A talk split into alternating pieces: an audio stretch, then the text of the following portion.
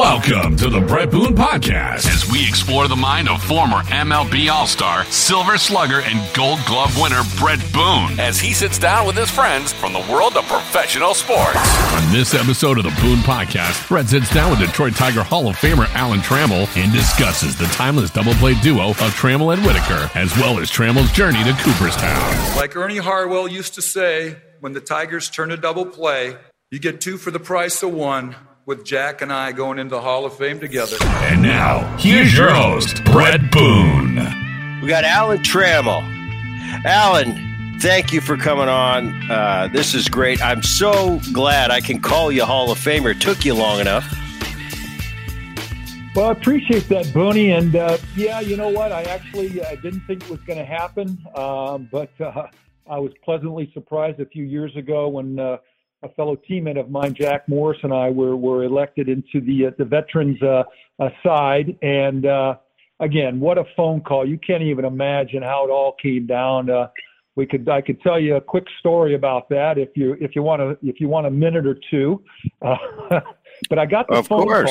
call uh, working with the Tigers as a, a special assistant uh, to the general manager.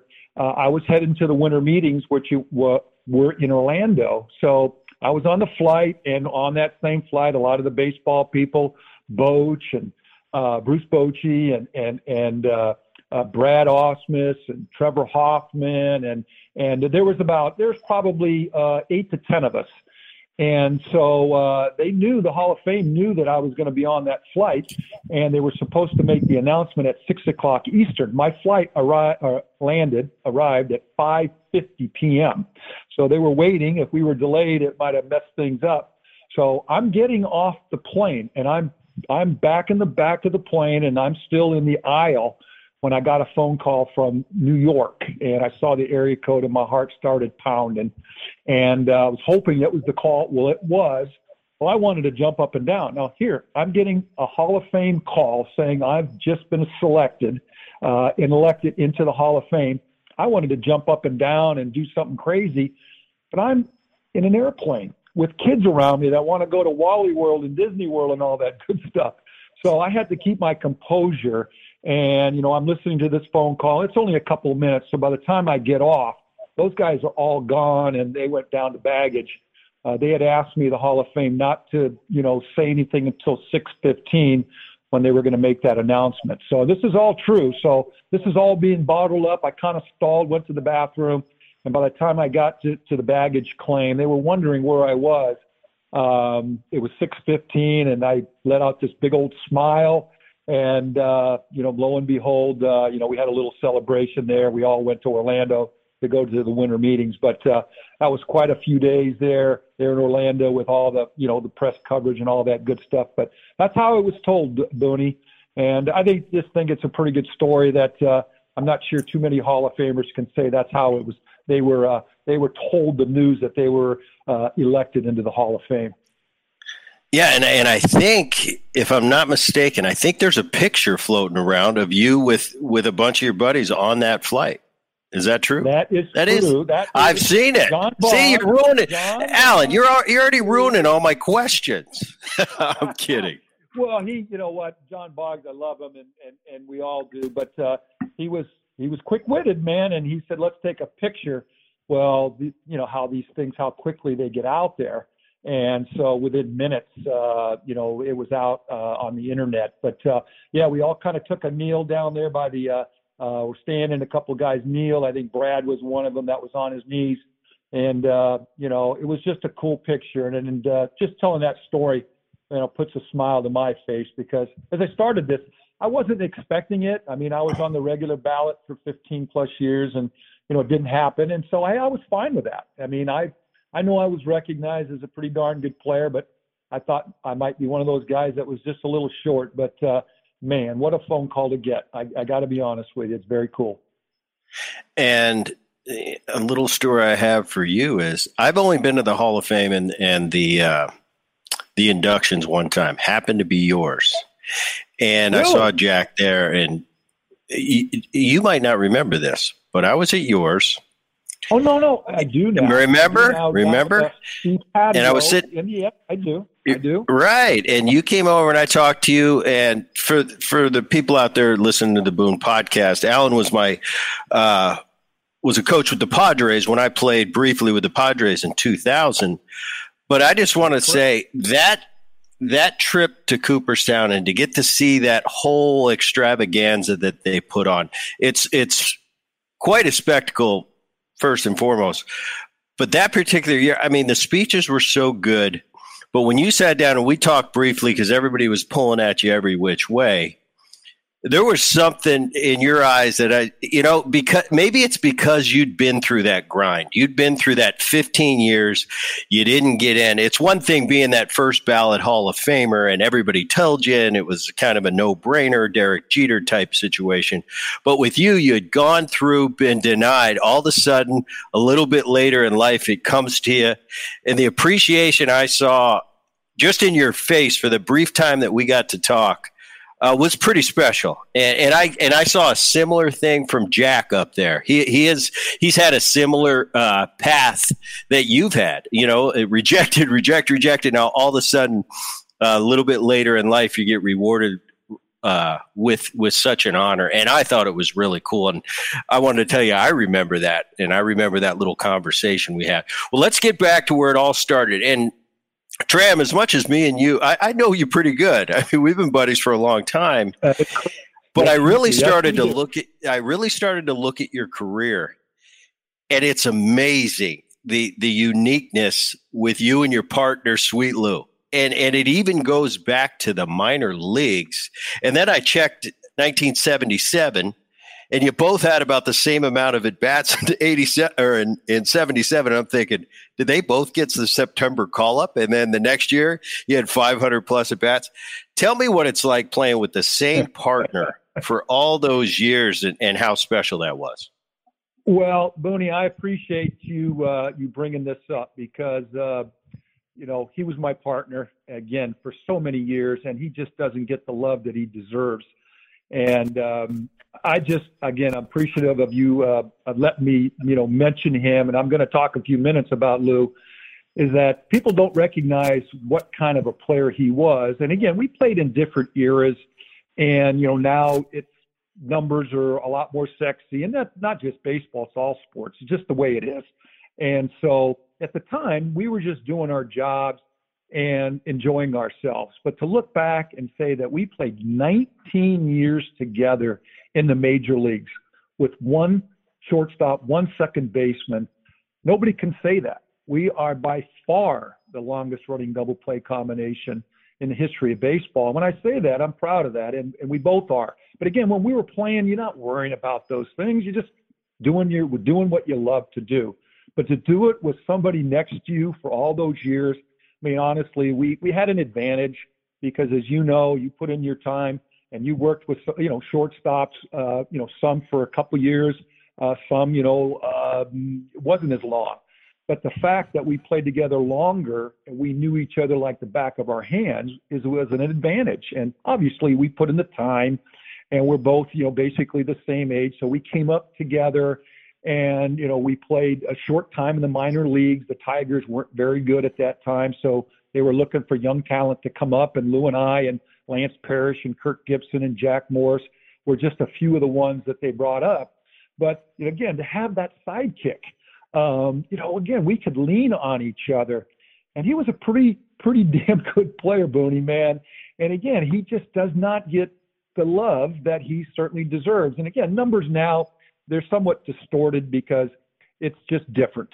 Um, but the fact of the matter is, we were taught the game of baseball by Sparky Anderson and some other good mentors that really taught us how to play it and play the game of baseball, you know, the way, the right way. And, you know, I'll take that to the grave. Um, you know, I just believe that there's a certain way that's never going to change. Again, offense, it's sexy. That's how people want to look at things. But you still got to catch the ball, don't you? You got a few gold gloves, and I'm sure you're as proud of those as anything you've done in baseball because defense is still very, very important. Playing the game, base running, all those kinds of things. That was really stressed in that in that era, and I'm sure your dad and your grandpa could, you know, told you those things when you were younger. So again, I'm very appreciative of playing with Lou Whitaker and some of the other guys. But obviously, Lou and I are linked forever. And I'm hoping someday that, and it's going to happen, that Lou Whitaker will be get that same phone call that myself and Jack Morris got a few years ago. And that call is to get in and tell Lou that he is a Hall of Famer as well. Yeah, and, and it's still it's still I mean I still can't believe it. And you just reiterated it. You played 19 years with the same partner. That is so. Exactly. I, my longest tenure was uh, Barry Larkin and myself in Cincinnati, and what a great thing we had. But it right. was for five years, and, and now in nowadays terms, that would probably be considered a pretty good run. But then, but then Tram and Whit come in over the top of us with 19 years. It's just something yeah. it'll probably never happen again. Well, I'm going to ask it, you a trivia question. You know who is number two? And it's a pretty good group. But again, when you start thinking about the history of baseball, you know, you start to think, wow, there's there's obviously so many years and so many great players. But this the, the tandem that's second, uh, Smith and her, just uh, part no, um, it is Chase Utley and Jimmy Rollins. They had 12 plus run. years together. You know, had uh, Davey Concepcion and Joe Morgan were like nine. Garvey, or yeah. not Garvey, Bill Russell and Bill uh, Davey Lopes uh, had seven or eight, somewhere in that range. But you can Google all that stuff. But when you start looking at it, like, well, these guys played together. No, they didn't. Uh, they didn't play that long. They didn't know. They played together a few years. And like I said, you played with Lark for five years. That's that's still a long time. But now fast forward that and say 19 15 years. That's just incredible when I say that. So we're we're again both very proud of that. And I and I think too. I wanted to touch on this. Uh, you know, when you're coming up and you're a young player, you have people that you that you, usually in the position that you're playing. I'm sure you had guys before you got to the big leagues who you looked to, who you watched on TV. Uh, my career lapped over a little bit with you and Lou a uh, few mm-hmm. years. I, I, you know, at the beginning of my career, you guys were just finishing up, but I grew up watching, you know, and I'm a second baseman, and, and I'm watching the guys like Lou Whitaker, usually the guys at your position. And I just want to tell you sure. that that that brief meeting we had at the Hall of Fame, and you were going everywhere. Everybody, you know, when you when you're the Hall of Famer, everybody wants a piece of you that day, get a soundbite or whatever. But at that same table, your partner came over to me. I'm looking at him and I'm going, I know him. And he came over and he tapped me on the shoulder and he said, Bret Boone. I said, Yeah. He said, Lou Whitaker. And he introduced himself and he sat down. It was one of the most pleasant conversations I've had. And I was, because I had never met Lou and he sat right, down and we just had we just had a discussion about life and baseball. And it was he was such a class act. It was such a cool thing. And, and i know tram you've told me all the stories in the past about lou and, and what a good guy. I've never heard a bad thing about him but it was pretty cool that day uh, just having that brief encounter with with a guy i grew up watching. So that was cool. That was well, my story. Still gonna, I'm gonna still continue to give him love, and again, I'm gonna keep pushing as much as I can uh, to try to help that cause. But uh, again, you know, I was more the outspoken one, and it's just again, you know, Lewis from Virginia, I'm from Southern California, just different different places where we grew up. We were both taught the same way. He knew exactly what he was doing, and uh, you know, deep down inside, I mean, I, we always thought that the both of us that if we ever were so lucky to get into the Hall of Fame, that we would going together. I just think it's still a great story, and it still will be a great story, Booney, when it happens. Uh, and when Jack got in, I mean, obviously that's a teammate. I wasn't expecting that. I thought Jack was going to get in years before. Uh, and you described that, you know, both of us, the way our reaction uh, to a T, to be honest with you. But again, Lou and I should be in the Hall of Fame together. If I'm in, Lou Whitaker should be in. So again, I might mention him a couple more times in the podcast but that's how strongly I feel about him. He's my buddy. He always will be. And uh, you know, whatever I can do, I, I think I've stated my case many times. But when I get the opportunity to just make sure that people recognize and think about his, because I think his name just gets kind of lost in the shuffle. And so that's kind of my, my point. But you really start to dig down and get into it, uh, you find out he was a darn good baseball player. Well, I'm talking to about as good a guy as I could about uh, what makes a great double play combination. I know for me, there's certain things that that uh, made for a great partner. Right. For Alan Trammell, what makes a great combo? Talk a little bit about the intricacies of your partner up the middle. Well, the first thing that comes to mind is that when you, the more work you put in, and when I say work, I, I, I, I know that's the word that you need to say so people can understand, but it was never work. It was always fun, and it was something that we enjoyed doing. But uh, the timing, the timing, and and putting those the reps in year in and year out. So uh, I'm going to just fast forward for a second. So obviously, when you're younger, you're going to do more reps. But even when we got into our career, you know, later into our careers, every game that we played, if we took batting practice, we always did basically the same routine. Now the reps might be less, but we always turned a few double plays, and it might it only might be five or six. It might be 15 to 20. It, it, it varied from day to day but we always felt like we just wanted to make sure that we were clicking on all cylinders. And now, you know, I go into, you know, today's players and, you know, I'm just telling you the facts. I'm part of the Detroit Tigers organization and I go and, you know, work with our younger guys. And I'm always stressing to the coaches to put the double play combination in the same hitting group so they can take their ground balls together that gets back to my first comment about the timing. I think it's so important that they work together as many times as they can.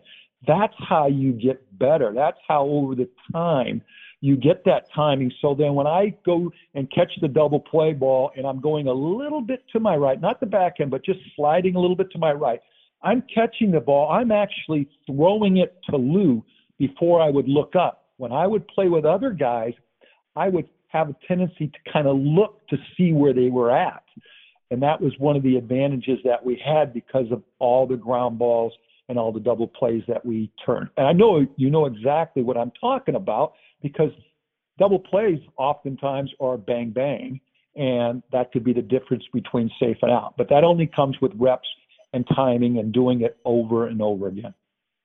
I, I just felt with you know and and Larkin and myself, the one thing we got accustomed to was we trusted we trust you guys were. we trusted each other a hundred percent, and it allowed it allowed us to to make a great play and make a uh, a do or die play because we trusted it on the other end, and it seemed like I could wheel and deal and and make as great a play as I wanted to. And if my throw didn't have to be perfect, because I knew my partner was going to pick me up and vice versa. And, and you get that trust over years. And I'm sure that's what you have. It, it's a really good feeling. And unless you've, you've played in the middle with a partner for a long time, you know, and, and there's quite a few of us out there that can speak to it, but it, it is really a, a special thing that, that, uh, that you get over years of just repetition and, and playing together and you know, it, it becomes really fun. And it, it, hit me when you said you didn't even have to look for him because you knew where he was. And, it, it's something, exactly. you know, without getting, without getting weird for the, the fans, it is just like that. Ball, just get me the ball and we'll, you know, we're athletes. And obviously, you know, you're trying to put in the right spot, but you can't do it every time. But, you know, you got to adjust. And so I can see you and Lark because uh, I'm going to give you some props, Booney. But uh, yeah, you were a pretty damn good player yourself. well, thank you. I want, I want to talk about uh, some managers and, and some managers you played for. Another thing here, I'm, I'm looking at, at Alan Trammell. I'm going over the list on Google and I'm going, wait a minute. Not only is it you and Whitaker, but it's also Sparky pretty much start to finish. That's another unbelievable thing that not too many people get to to have the same skipper for that many years. So I, I picked out four skippers, and I just want to talk yeah. about each one. Tell me about Sparky Anderson. Well, it's gonna we're gonna take a few more minutes on on Sparky because uh, we had um, you know all of us that get to the major leagues. Obviously, we have some mentors, and uh, there's more than one, but number one would be Sparky, and just because first of all, when we got to the major leagues, um, he had already had that success with the big red machine. And being a baseball fan, even though we're playing, we're fans as well. I was well aware of what he had accomplished uh, with the Cincinnati Reds.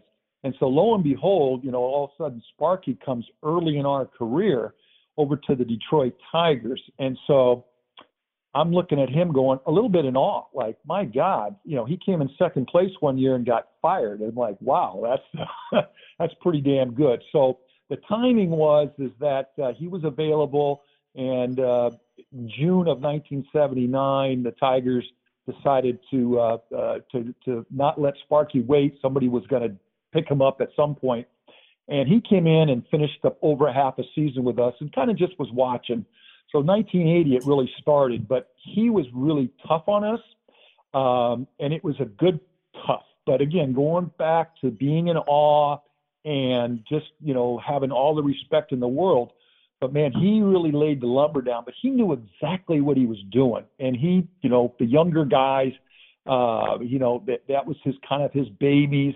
He had a reputation. I don't, I never understood this, Booney, that he liked veteran players over young players. And I'm thinking to myself, wait a second. Lou, myself, Lance Parrish, Jack Morris, Kirk Gibson, uh, Chet Lemon, Steve Kemp at the time, and Jason Thompson, and and and um, a few others. Um, did I mention Jack, Dan, Dan Petry? I'm just, again, I'm getting a little bit, uh, I want to make sure I don't miss some of the guys. Those are young players, and he developed all of those guys. And so as we got better, obviously he loosened the reins. But it was tough love early on, just like when you were growing up, teachers, you know, the way things were in that generation. Um, but it was what we needed. And I look back and I'm just so thankful that we crossed paths because he taught us how to play the game the right way and you know it was all more about the team and if you're good enough you know your statistics you're going to have statistics at the end of the day you know sometimes those are tough things for for young players to really grasp you know because we all we, we want to establish ourselves. But uh, he really taught us again how to do it the right way. And again i mentioned him in my hall of fame sp- speech. I meant it that uh, you know he was the number one mentor for me and for lou and for others. And Lou and I were actually fortunate to play for him for 17 years. So he was the manager. Most people, again, recognize him with Cincinnati and the Big Red Machine, and rightfully so. But my point is, he managed the Tigers for 17 years, as was was in Cincinnati for nine. He was almost twice as long in, De- in Detroit, and people don't re- realize that. So I just want to make sure that the, the fans out there understand that Sparky Anderson was a great manager for two different teams. Bruce Bochy. Bruce Bochy. Well, that was when we were together. That's when we were uh, together. so Sparky, uh, again, this goes back to Sparky a little bit. Sparky used to always tell me, again, being from the National League, that Tram, he goes, Tram, you'd love the National League. You'd love the National League. So I decided after a few years after my career was over, and I'm from San Diego, uh, that I uh, had an opportunity to join Bruce Bochy's staff. And I thought it was, looking back, it was the great, the best thing I could have done because then I got to learn the National League. And then lo and behold, I think Bruce Bochy is going to be getting that call to the Hall of Fame as well someday, Booney. And so this was, you know, a few years ago, but still up and coming. Boch was a sharp guy and I just learned the National League. That's how it started, and I got a chance to to you know be with a couple other guys. But uh, Bruce Bochy was you know again this big guy, a backup back backup catcher for his career, but knew the pitching, and I thought he handled the bullpen as well as any manager that I've seen. Lou Piniella. Ooh, well, again, you had a little few years with old Lou. yeah. Um, and again, uh, a, a, perception about Lou Piniella that is, uh, again, probably warranted in some degrees as far as, you know, uh, amount of, you know, some, sometimes some of the, the, the tantrums with the umpires that, you know, with your YouTube and you see some of the highlights of Lou, oftentimes it was a confrontation with a, with an umpire. well, he didn't win all those ball games and be a great manager for so many years by just you know getting in confrontations with umpires. He knew what he was doing, and he knew that bullpen as well as any anybody. I just felt like there was a presence about Lou Piniella that when he stepped into the dugout or the clubhouse, that people knew exactly where he was. And I thought it was helpful, you know, again, to get guys fired up and to get them to ready to play and uh, there was never every, any problem with that. And uh, I just thought that uh, he did not get the credit for being as sharp and smart as, uh, you know, again, the perception might appear to the outsiders that, you know, here was a guy that, you know, had these good lineups. And uh, again, the perception of about a lot of managers that, oh, they just had this, you know, push button club and you just write these names in there and it's a push button club and then, you know, they go out there and perform. Well, it's not that easy, is it? It's really not. And that manager, to me, deserves a lot more credit than, than oftentimes he gets. And Lou would be under that, falls under that umbrella. And the last one I'm going to ask you about is teammate of yours, Kirk Gibson. Well, Gibby, again, you know, he, along with Lou, there's this perception of this wild and crazy and out of control guy, which is the farthest thing. Well, I let, let me let me phrase it this way. Some of that is true. You know, there is that fire in there, that football mentality. Booney, uh, even to this day, that I'm still involved and and uh, and I get to see the you know today's players. I have never been around a guy, a player, then back then or today, like Kirk Gibson. There's nobody. They broke the mold with Kirk Gibson, and I mean that all in a positive way. And once he was able to channel that football mentality, that's when he became a baseball player because you know again that wasn't quite working uh, you know to try to grunt in all that through baseball it doesn't really work that way so once he was able to understand what it really was to be a major league player and to put in the work both defensively and offensively, um, you know, he became a pretty darn good player. And then he got into the coaching side and then became a manager. And this guy studies as much as anybody I've ever been around. I guess that's the perception. People would go, Really? Kirk Gibson? Sharp? Well, both his parents were teachers. So that kind of gives you a little direction on really how he was brought up. He's a sharp guy and a smart guy and studies his ass off about anything. If you talk to him or you give him a subject about anything in life, he'll do the research and come back to you, and you'd be amazed at what his, you know, what he'll tell you about uh, that subject that you uh, you were, you know, you asked him to to uh, research. A very sharp guy, uh, one of my best friends, and still today we talk you know, I'm not going to say we talk every week, but we talk multiple times a month. Uh, he's got Parkinson's. He's still living his life. He's doing great. And uh, I got to say, I love the guy, man. This is this is there's there's not another Kirk Gibson. That's that's for damn sure. And I want to I want to change over and I want to talk about you got an opportunity uh, to manage for a few years. What, what was the uh, what did it teach you? What did you first of all? What did you take from the guys you'd been around, the managers? And I know before you you got the opportunity to manage, you were with Boch. Uh, sure. Obviously, you were with Sparky. What'd you take into that? Right. Uh, what surprised you, and uh, what'd you learn from it? Well, um, I learned that uh, you know the game of baseball, and I'm sure you've probably heard this once or twice, and I'm saying this tongue in, tongue in, cheek.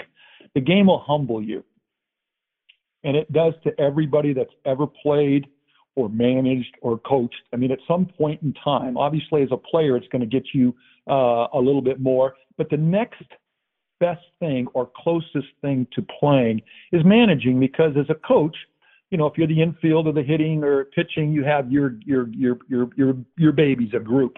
As a manager, they're all your babies, so you're worried about each and every one.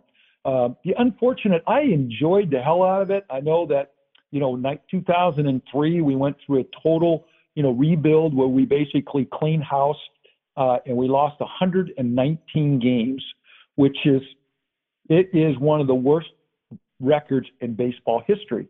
But I really, you know, people say, oh, was that your worst year, Booney? That wasn't the worst year. Really, it wasn't. We, we weren't very good. Um, nobody expected to lose quite that many games, but the coaching staff did a hell of a job. And I give them a lot of credit because they never backed off. We did a lot of teaching, obviously. You know, it didn't really play out into the wins. But uh, I'll fast forward, and in three years, in 2006, the Detroit Tigers went from 119 losses in 2003 to the World Series in 06. And they lost to the Cardinals, but they got from that point to this point in three years. So it can be done. And and you know, Mr. Mr. Ilitch, the owner at the time, you know, he he was gracious enough that when he saw some um, uh, some progress that he went out and opened a checkbook and he ended up get, adding some players. Now, I was not there in 2006, but we had helped some of those kids get better. And that was from the coaching. And one was Kirk Gibson, who was on my coaching staff. He was a broadcaster for Fox Sports Detroit, which he's doing now. But going back, I got him out of the booth. And I remember many people not understanding like Tram, what are you doing? You're you're bringing a crazy man onto the bench. Do you know what you're doing? And that was one area that I felt very strongly about that I knew what I was doing, that people did not know Kirk Gibson, for an example. And then look look what's happened to him, you know, in that time. So I feel very good about the coaching staff, all the guys that we brought on. Obviously you need the talent, you need the horses. So we got humbled a little bit but I learned that, you know, each and every day we show up, you prepare, you do the best you can. Some things are just out of your control. But, you know, losing is not easy. And Sparky obviously, you know, was was had been a winner for most of his career. Boats, again, I know those things eat at a manager. They they ate at me but you still have to hold your composure. And when the media comes in before and after every single game, because that's a major league rule, you've got to talk to the press.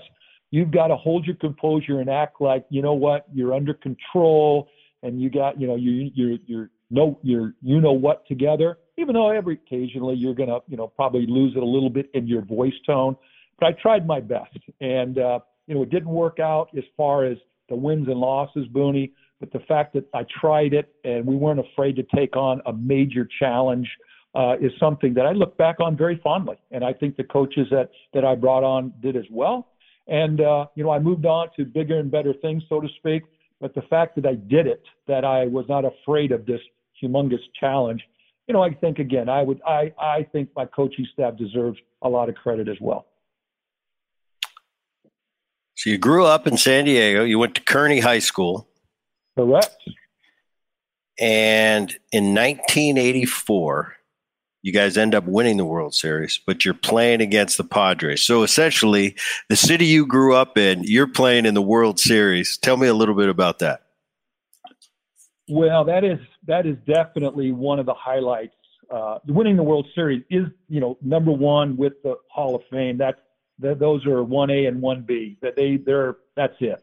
Uh, because when you sign up to play, you know, everybody says kind of the same thing. You, you want to win. You want to win a championship. And at least one time in my career, I got a chance to say that, and, and we did it.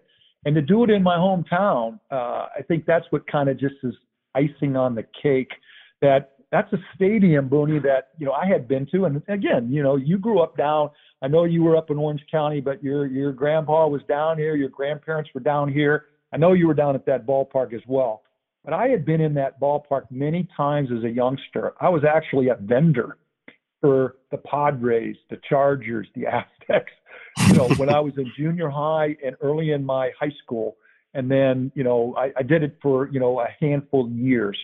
Uh, but again, now to go and play a game, we never had played in there, but I had been in there to play a baseball game a World Series baseball game and looking around and just seeing that stadium just kind of smiling inside uh, was very, very special. And, uh, you know, what to cap it off with a World Championship. I mean, I know it was it was better for me because we played the Padres and it's kind of a better story.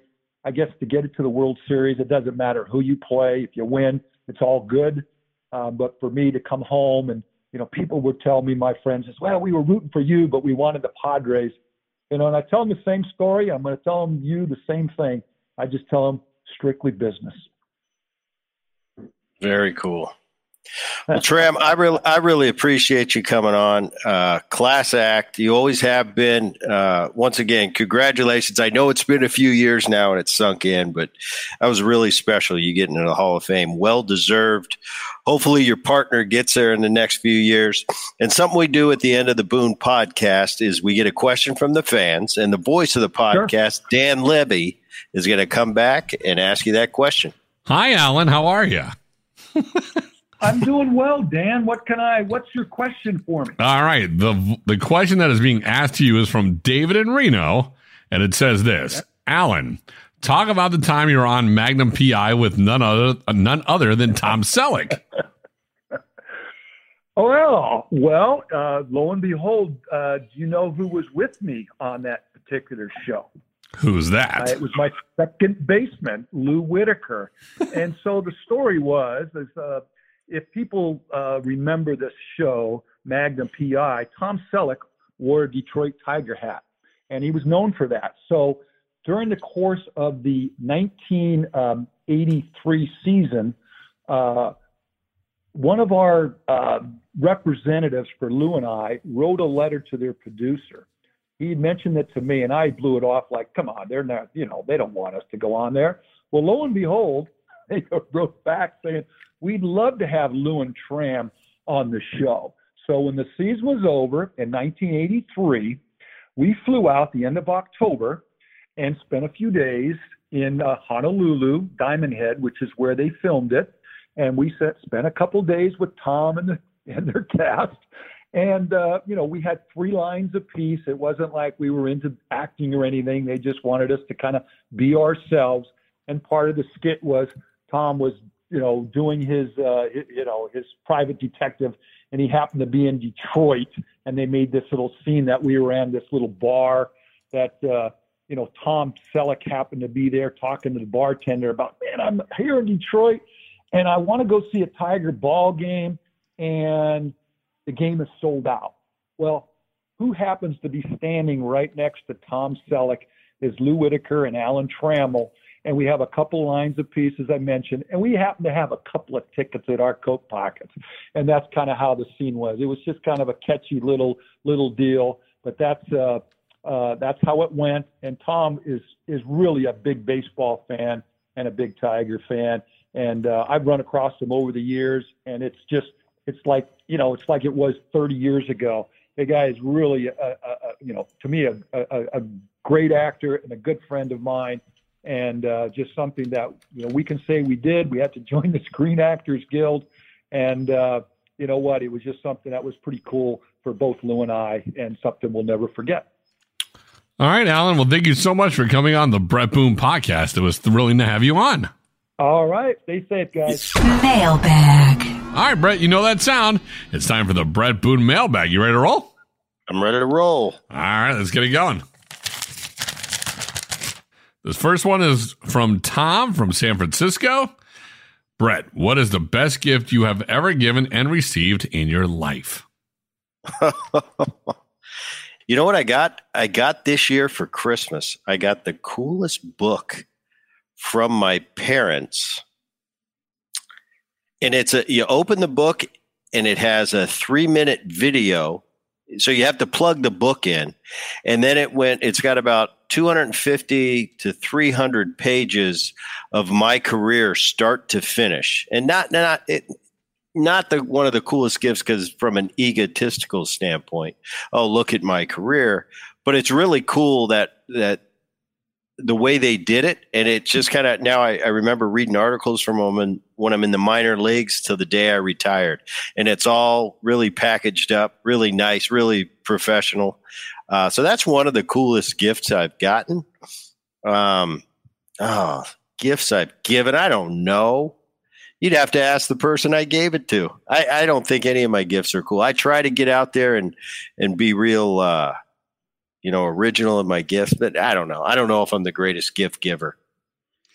All kids right. like the kids like cash. they do like cash. They do like cash. All right. That was number one. Number two. Bret. This one is from Alex in Sarasota. What was your first car? Well, it was kind of an orange pickup four on the floor Chevy, and this is the mid '80s. So that that's when the the four wheel drives that were lifted up high, usually the Nissans or the Toyota. And I remember all all summer I worked, and my dad said, "I'll match whatever you make this summer, and I'll go to the auction. I got a, a car dealer buddy that's going to take me to the dealer auction, and and I'm going to get you a car." And I said, sweet. So I gave him my, I think I had 2,500 bucks. So I was going to get a $5,000 car. And I'm thinking, oh, he's bringing me home this Toyota Sweet 4x4. He brought me this orange diesel stick shift. That didn't last very long. Something else happened. And then I ended up getting like a, a blue mini truck with stripes on the side. it was the worst. But I'll but I'll tell you what, I never had a problem with it, never broke down, never let me down. So there, it, it kind of a combo. Those are my first two. And the last one. This one is from Kevin in Kansas City. What is your favorite TV show? Current TV show. I like the the show Succession, and I don't know if it's on. It's one of those. I don't know if it's a Netflix or a, or a Showtime or whatever. Uh, I, am kind of into these Netflixy things now. Me too. you know, I, I like, uh, but it's Succession. I like Billions. I liked uh, Ozark. Mm. But all all time favorite show, start to finish. Uh, that's not really relevant these days. Uh, was Seinfeld for me? Great show. Great show. I love Seinfeld. Curb was actually my favorite too. Curb Your Enthusiasm. That's Awesome. pretty good. I, Awesome, I, I'm with you on that. That would be the Bret Boone mailbag. And for those of you that were kind enough to send your questions, please keep them coming. You could tweet that at him at, at the Boone29. That's his Twitter handle. And that's where we've been getting a lot of these questions. So keep on sending them. And you can find Bret Boone on just about every social media, Facebook and Instagram. And you can throw him some questions over there as well. For the former MLB All Star, Silver Slugger, and Gold Glove winner, Bret Boone, my name is Dan Levy. Thanks for joining us on this podcast. We'll see you on the next one.